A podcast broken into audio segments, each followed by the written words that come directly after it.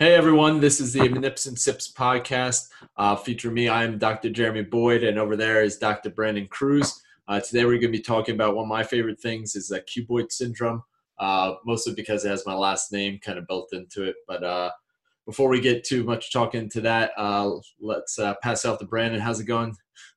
Going well over here. Uh, yeah, we think we um, we petitioned to change the cuboid B O I D to uh, B O Y D, uh, oh, which yeah. is last name. I know that's uh, one of your favorite techniques, which we're going to talk mm-hmm. about a lot later on today.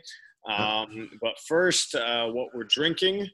Um, I it was my birthday this past weekend, so I got a lot of thank you, a lot of new um, uh, I guess uh, bourbons and scotches and whiskeys and stuff.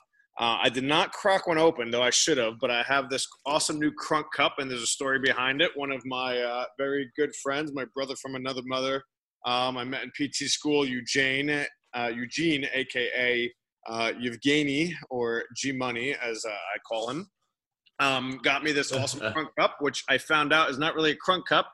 Um, they were out, so he got me a candle holder to put the um, lovely bottle of the Balvenie in 12 years aged. Um, I was thinking about cracking it open today, but I decided not to. Um, save that nice bottle for uh, another day. But uh, Jer, what uh, what are you drinking on today? What are you sipping on? Uh, before you, can you show the whole thing, just the oh, stem yeah, and everything? Yeah. Look at look at this oh, thing. Like, no, that's a bomb ass cup. So for those of you who are watching, and if you're only listening, you should watch it. At the bottom is painted uh, like a, I don't know, like a rose gold or something. Um, so That's I made a cake out of it today, and then give it to Slick. my lady so she could put some candles in it, or I just made make it my crunk awesome. cup. My I think you should keep it your cup. Because looking at just the top, it looks like it is a badass cup, but as soon as you lift it up, it's yeah, dude. Spin that around. Meme going, yeah. Yeah, you need the chain and everything, dude. Um, today, uh, I'm drinking. Uh, we'll be drinking Maduro Brown Ale from Cigar City uh, Brewing, which is in Florida, which we had a lot of at. I feel like I had a lot of these beers. Um, not this one in particular. I got this from that little winter pack that you gave me. Nice. And uh, let me crack that bad boy open. And uh, it's a brown ale, so it's got some uh, semi-sweet kind of chocolate and toffee and coffee kind of sort of thing into it. Hopefully you guys can hear that that sweet sweet pour. And uh, I'll do a quick. Oh, my glass is from Amsterdam, which is cool. So Amsterdam has a lot of cool breweries. If anyone's ever interested, this one was uh, I can't even say it. So De Prael or something like that. But um, really cool place. Uh, Amsterdam is one of my favorite cities. I would go there in a heartbeat. Well, yeah, you went what the beginning of this year before uh, shit hit the fan. Yeah, yeah. So kind of kind of blessed that we got to go. Uh, had a blast, and uh, yeah, it's gonna be a last trip for a long time. But um, on the Jeremy Boyd scale, pretty classicy uh, brown ale coffee esque type of beer. Um, pretty good. I'm gonna give it a seven flat, just seven. All right, all right. Not, nothing, nothing like too crazy. nothing just down the line. Um, but um, yeah, let's get talking about, I guess, cuboid syndrome. Uh, I guess I'll talk about why. Besides it being that you know the the name similarities, um, why I like it so much was this was my very very first eval, uh, my first to fill. So I was always kind of um, partial to, to it as a huh. It was meant to be. It was meant to be. It was just we are locked in, and um, I remember it was the first week, and initially my CI might have been the first, maybe very early into the second week. My CI didn't have intentions of us. There's another student that they had as well, um, who just started like a week or so before me, um, and didn't have intentions of starting us off on evals or me on an eval uh, that soon. He wanted me to get a little bit more of a feel of the of the land there, but he uh, he got a couple evals scheduled, and uh, he was a uh, very similar kind of thing, some direct access and stuff like that. He's just like, "We got an eval who wants to do it," and I was like, "Yeah, I'll do it." Um, and he's just like, "What you would know about cuboid syndrome?" And then I just laughed. I was like, "I know the cuboid's a bone." um, and uh, he started laughing. He's like, "All right, good enough." And uh, so yeah, it definitely wasn't a, my sexiest eval. I'll, I'll, say that it wasn't like, "Oh, I nailed it" because I was meant to be on the cuboid syndrome. But uh, I remember it vividly. It was middle-aged woman. Can't really remember her name. I want to say Jess. Uh, we're going back eight, nine years now. Uh, but she was a bus driver, and um, I think it was a script that said uh, cuboid syndrome. So that I've still have never seen to this day. Yeah, never never seen that to this day. I do remember seeing it on the script. Um, that's usually, and we'll talk about that. It's usually something we as PTs um, are diagnosing. But um, you know, I looked at the cuboid. I researched it all night. You know, knew what to assess and everything like that. Um, but I did not come into the into the game day one doing cuboid whips on people. That was something that had to be mentored uh, via my CI. But Brandon, what about you? What's your uh, experience with uh, cuboid syndrome? Or let's let's get the conversation going. Besides me being nostalgic here. So I don't have that nostalgia like you have of remembering my first uh, my first time, if you will. Um, yeah, it kind of came up uh, probably through one of my evals. I remember really kind of learning and diving into it, I guess, during residency. Um, this is, uh, and for you, you, folks out there, uh, you know, often misdiagnosed, um, perhaps quote unquote underdiagnosed, mismanaged, definitely. Mm-hmm. Um, it's either, you know, not talked about enough, uh, not people are aware, not enough people aware of it. Um, it may be misdiagnosed as uh, I guess kind of heel pain or plantar fasciitis, um, mm-hmm. or, or, maybe lumped in there with uh, you know the sprained ankles, and because it usually happens during uh, a sprained ankle. So a lot of times people will just kind of keep doing the same thing and be like, "Oh, I get better over time. I get better over time." But um, if you you know take a step back and, and, really evaluate the whole foot and not just the ankle joint, but all the uh, the midfoot joints, um, and, and, listen to the mechanisms of injuries as well as when people are complaining of pain. And uh, a hallmark sign is not only tenderness to palpation, um, you know, on that uh, plantar aspect of the foot, obviously closer to the, the fifth metatarsal, um, but they have pain during push off. And that's, you know, mm-hmm. something or one of the things I look for, um, at least in my questioning or during the subjective portion when I'm uh, listening to a patient talk and to see if they they kind of say that. And we've talked about this, Jeremy, before. Um, you know, you listen listen to a patient and they'll tell you what's wrong with them. Listen long enough to tell you how to treat them.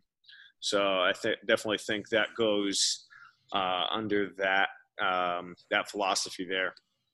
Yeah, so I have a little story later on. I'll get back to uh, residency and and cuboid syndromes and, and you know diagnosis and, what's happening mechanically or neurophysiologically and, and, things like that. It's just something that's always stuck out to me and i share it with everyone. Uh, so i'll get into that later. But uh, how often are you seeing this Jer? Um, what's the, the patient population you're, you're typically seeing this in? Uh, and and then i guess uh, what are you doing? Um, you know foreshadowing to our our cuboid whip.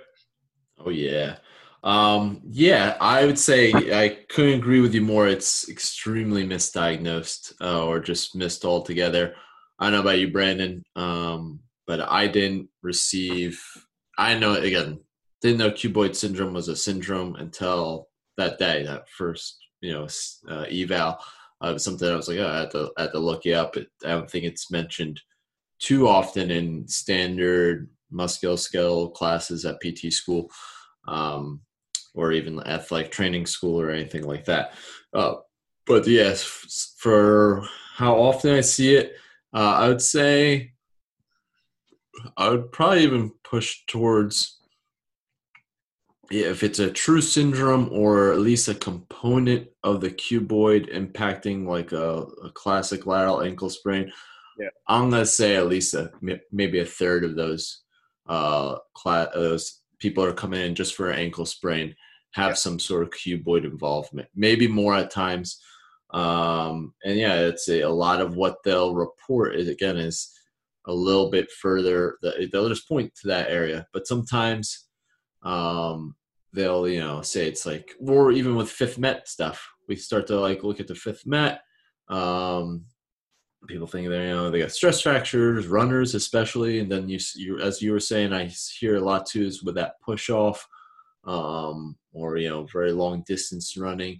And we start to like oh maybe it's you know fifth metatarsal fracture but if you're really good um, with your palpation skills and you're you know off the the base there and go onto the cuboid um, you know you can really dive in. And i think you know palpation is probably one of the biggest things when it comes to kind of ruling in ruling out that cuboid uh, especially on the dorsal and the the plantar aspect it's one thing if it's this tender on the side or those sort of things but real tender if you kind of get a good like c grip kind of hold on the on both the you know plantar and dorsal aspect uh, it's pretty tender there, and they say, hey, that's the pain that I have.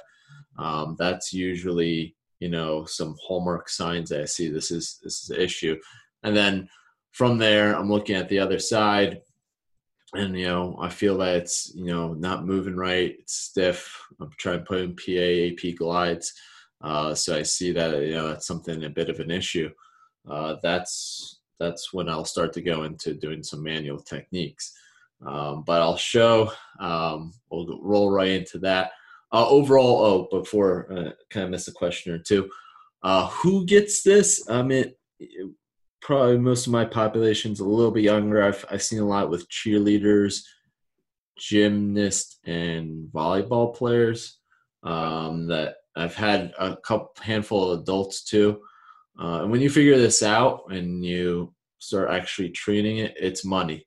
Uh, it's I say there's you know unless you get people very acutely, um, there's very few home run hits. Obviously, there's a process in rehab, but if you if you tease in that the cuboid is the true pain generator, it's the problem, and you mobilize and loosen this bad boy up, it's a nine day difference for a lot of these individuals.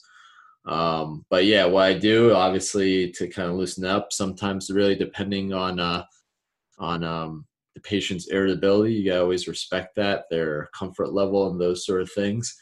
Um, I try and you know mobilize it. Sometimes you can just do APPA glides, which I found some success, but uh, I think the most effective thing is kind of getting there with that cuboid whip, uh, which I'll show right now, and then I'll tell a funny story of like how I did not respect the patients. Um, I guess, uh, and not beliefs per se, but did a cuboid whip without letting the client know. It was a home run hit for her, but she did not really appreciate that. She was facing the other way. I was like, yeah, I'll just do this real quick, and it shocked the shit out of her. And uh, that was that was not my finest moment. But after that, she came in one more session. She said she feels great and was pain free. But uh, make sure you let people know that you're about to do this maneuver. So I'm going to show. Uh, I'll do kind of something funny. Um, I'm going to show you. So this is my old company, BSR. Great place to learn. I'm going to show you what growth really looks like. Um, just overall, just confidence and well, first, you know what? Screw this. I'm going to share because uh, this may take a second or two they posted up a lot more than I thought. But Brandon, did you ever see my first manual Monday? Uh, if you guys don't follow Trifecta and stuff like that, I've been doing manual Mondays or technique Tuesdays I'm since I started the company. I'm not not recalling.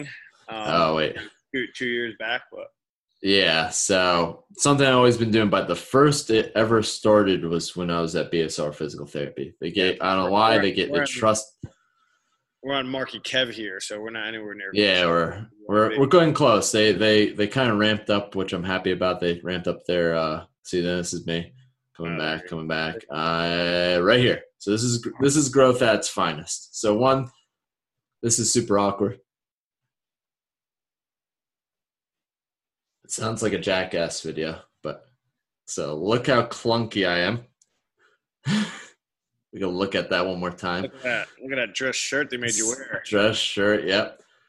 But uh, like stiff as can be, way far out from the client, and just just awkward at it. Effective, but not not sexy at all. It's like a Um, golf swing. yeah, that, that's about right. I can't uh, talk. Mine's not much better. Yeah, hold on. And then let me share one more. And then you guys can see this. So I'm, I'm grabbing that, kind of getting that C grip on that cuboid right there. I'm applying a P to A kind of glide. I'm a little, little crisper, a little mini thrust, mini thrust, and then thrust. So that right there is is is growth at its finest when it comes to this, and that's a little bit more of a, and then so just different varieties. I'm doing an inversion. I'm doing it neutral in this case, but this technique, I usually don't do it this many times. We're doing it just for video purposes. But Brandon, I know you have, um, I know you have a standing variety, but um, yeah, that's that's something if I figure that that is the the problem, doing that technique usually is money. Again, just let the client know they're facing away from you uh, that you're gonna kind of give them a little thrust there, and they usually appreciate that a little bit more. But what about you? And then obviously exercises, but we can probably talk about that later. But what about you, Brandon? Problem. I'm just going to uh, circle back around just uh, for the audience on other, um, I guess, athletes or, or persons that are susceptible to something like this. Now, obviously, anytime you uh, have a patient who's had an inversion ankle sprain, especially or trauma to the foot, I mean, I'm assessing it. I'm assessing the whole foot, but definitely throw it in there on those inversion ankle sprains. Um, Ballet dancers or, or dancers in general um, are a, uh, a, a huge population. I think almost 15 or 20 percent uh, of dancers uh, get it. Um, so that shows you that. Uh, and then soccer players, football players uh, tend to get it. Uh, I, I see it a lot in those um, either cross country or um, we talked about this last time. Those Tough Mudder runs, like people who do like those obstacle course runs, because they're Mhm. carrying like rucksacks and, and weight and and uneven terrain, and, they'll get it. Um, that was actually we had a uh, a patient who who did one of those Spartan races. Uh, This is when I had my first intern, and it was a great case for her because I, I think we cleared up a lot of the foot stuff within a couple sessions, and, and then he still had some lingering stuff and. I said chuck a cuboid. She did some some manips and mobs, and uh, literally another two sessions later, he was he was good to go. Um, so that was good. I'm going to show a, a couple other tests. I don't utilize these tests, uh, but these tests were are in an article uh, of a case study. Um, if you want some special tests to help you um, diagnose or rule in this. Uh, in this pathology. I don't think we need them, but again, if you want to be thorough, if you're a young clinician and really want to go down that road of checking all your boxes before you're jumping to conclusions, um, definitely all for it. Uh, you know, Jeremy and I, seasoned clinicians, uh, highly trained uh, therapists, um, and sometimes we cut some corners um, and have um, you know type one reasoning uh, where we can recognize patterns and things like that. So let's pull that article up. So if you guys are watching, uh, this article is by Jennings in 05. Uh, talks about palpation. Here's that C grip that Jeremy was talking about, uh, grabbing dorsally and plantarly to, to see if they're they're tender. This next one is a, a mid tarsal adduction test. So basically, um, pretending like you're breaking a piece of bread uh, on the lateral aspect of the foot. Uh, and then this last one here is more of a supination slash inversion type test that is supposed to stress that area uh, up Mm. here to the right. So those are some tests you could you could throw in and see you know how valid uh, they are if they replicate uh, the patient's symptoms, uh, which is what they're supposed to do. So uh, just some some food for thought for you guys there in terms of Yeah. that. Uh, Jer, I believe you asked me to share that video, correct? Yeah, so I, I, I like this. I, I've done it a handful of times with the standing one. Uh, good for like competitions and stuff like that if you need to get it done. But uh, I think Yeah, that, that's a great, great thing. I mean, um, for you therapists uh, who you know start up your own businesses and gyms, and, and maybe you don't have uh, the tables, or you're maybe doing a, a competition, a CrossFit competition, or weightlifting competition, and and somebody's complaining about foot pain, or, or maybe you're doing some on-field stuff, um, and you really don't have you know the table. They they could just bend over uh, and hold on to something. Um, this is what this technique will look like. And guys, for uh, future, uh, we will be putting up the uh, links to the articles, uh, and then we get some feedback. Uh, oh yeah, um, I like I like the title here, Brandon. I like how you. Yeah, I, I renamed it. Yes, my man, my man. Hold on, let me. Uh, it's not big enough. Hold on here. What we can do instead of cuboid, call it cruiseboid. Now we got both of our names in it. We could we could make a petition for that. Everyone see this? Yeah. So this is in our the video membership that we made, Jer. Um, for the audience out there, I mean, we have step by step techniques. We'll get into that later, but you can see that the patient here um, is uh, using the table for balance. My thumbs are placed over the cuboid, palpating, applying a uh, an anterior uh, force or dorsal force, and then I'm going to apply a thrust here. Apply a high velocity, low amplitude thrust in a small whip-like fashion while sustaining localized pressure on the cube. Look at that power stance. I'll play, I'll play that last little clip again just so people who are watching can see that thrust, that, that smooth whip. Smooth whip. With the power stance. That's that is that. I mean, that's right there. That's money. You know, uh, I, I would say. Did you ask anything else? You talking about exercise, right, Jared? Um, yeah. In terms of exercise specific for the cuboid, I, I don't really say I do. I mean, I've literally had people you, you do it and they're like pain free. It's like why That's bother? Now, now, if we're talking about prevention and what led to their their injury, and we're looking maybe at hip strength, pelvic strength, the way they run, um, mm-hmm. you know, mm-hmm. put intrinsic strength, posterior tib, you know, is their arch collapsing and, and things like that? Yeah, obviously, you know, we're gonna go and, and you know make our exercises and treatment based upon their impairments. Um, but in terms of just if this was a, a cotton um, cotton dry uh, cuboid syndrome or even a, a lateral ankle sprain with underlying cuboid syndrome, like you said uh, earlier. Uh, I'm treating that. I'm getting that pain, you know, to zero, and it usually happens pretty quick. You know, yeah. I think we both said within, you know, probably one to four sessions max, um, mm-hmm. and this stuff clears up. Yeah, I've gone.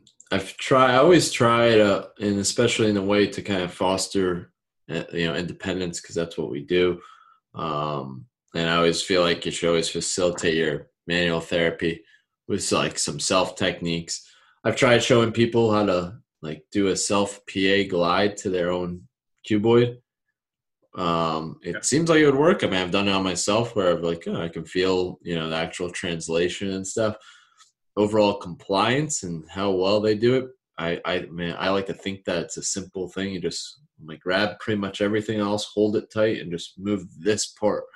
Um, overall compliance though is probably not the greatest in the overall yeah. performance. So I've pretty much bagged that. Um, I even done it once where it's like it was it did real well, um, and then I don't know maybe during my assessment I was like playing around like keeping applying a PA glide. Uh, I've even tried to like tape in that like push do a PA glide tape around to kind of sustain it. Um, yeah. That seemed like it helped, but again, not something I typically would do often. Usually, again, again, this is a home run hit, and they feel great afterwards. Um, but I've I've kind of toyed around with those sort of things. But then you know everything else that you said, like looking proximally, um, checking proprioceptors, all this sort of stuff, checking like the arch. Um, but uh, yeah, I've, I've, I've gone around and played with it a lot. Um, I know. And do you do any like dry like back when you could do dry needling? Is there any dry needling of that area? I know I haven't. Not, not really. really? I, mean, I try not to dry needle, or when I could dry needle foot. It's just not comfortable. So I would. Yeah. It was. It was always a a technique of last resort if I if I could help it. Yeah. Uh, you know, I would try and do as much manually and, and you know, stretching, mobilizations, nerve glides, etc., uh, treating the whole foot complex. But um, you know, if it's something really chronic, if I could try and get in there around the joint lines and you know, do some stem and, and try and you know loosen up that area, quote unquote, or or get it to be mm-hmm. less bound down or less kind of gummied down. Um, you know, do it and, and kind of uh, hope hope uh, that that was able to loosen it up so I, I can make my manual uh, techniques better. But for this for this type of uh, syndrome or, or diagnosis, I, never really dry needled. Felt a needle need to dry needle. Um, you know, you don't have to manipulate either. You can mobilize it. I think you touched upon that. Um, I want to uh, share this article here real quick, just so you guys can see. Um, this is another case study uh, by a gentleman, um, I believe Lewis, in 2014 um, cuboid syndrome and why manual therapy helped. I think he goes into, um, you know, a, a, great case study here and goes into the mechanisms at play, um, you know, all the way from, you know, eval and differential diagnosis um, to, you know, what's at play. Is this a biomechanical um, intervention or based intervention? Is it have neurophysiological interventions? Is it placebo? Probably all three of them what happens with sensitization? You know what is our thrust or mobilization um, you know doing at the pain processes levels or the nervous system level?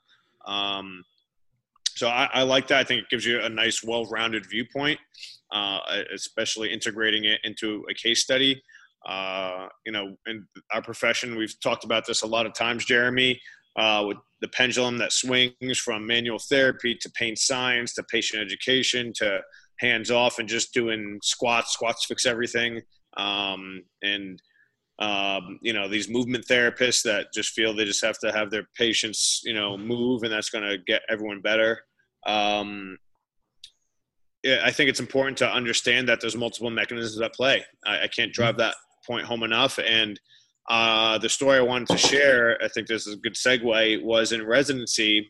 Uh, we had a, a teacher, um, a professor named Heidi. She was actually my, I guess, mentor or supervisor through the program and challenged me like no other. And uh, I thank her for that. But I remember like she felt like everything we did was neurophysiological, neurophysiological, like just rammed it down our throats. Um, and, you know, at that time, it's like, okay, I, I, guess all this biomechanical stuff that you learn in kinesiology and arthrokinematics and rolls, glides, spins, and slides, and um, isn't really what it, it was. So, um, you know, spending almost a year with her, and we had a one class where she covered the foot and ankle, and, and cuboid syndrome was brought up, and the technique of cuboid um, to treat cuboid syndrome, cuboid manip, was brought up, and she explained the mechanism or the diagnosis of a lot inversion ankle sprain mm. causes the peroneals to contract, you know, violently or, or, or strongly,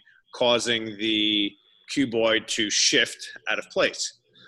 Um, and I remember questioning her, and, and, then that the technique was one that puts the cuboid back in place. Um, so of course, my smart aleck self um, questioned her and questioned that, and was like, "Well, if biomechanical occurrences don't take place, why did you just explain everything biomechanically when there should is probably more of a neurophysiological effect to this uh, with sensitization?" Uh, needless to say, she got a little flustered, really didn't answer the question, and just said, "That's how they explain it. Is what it is," and kind of moved on.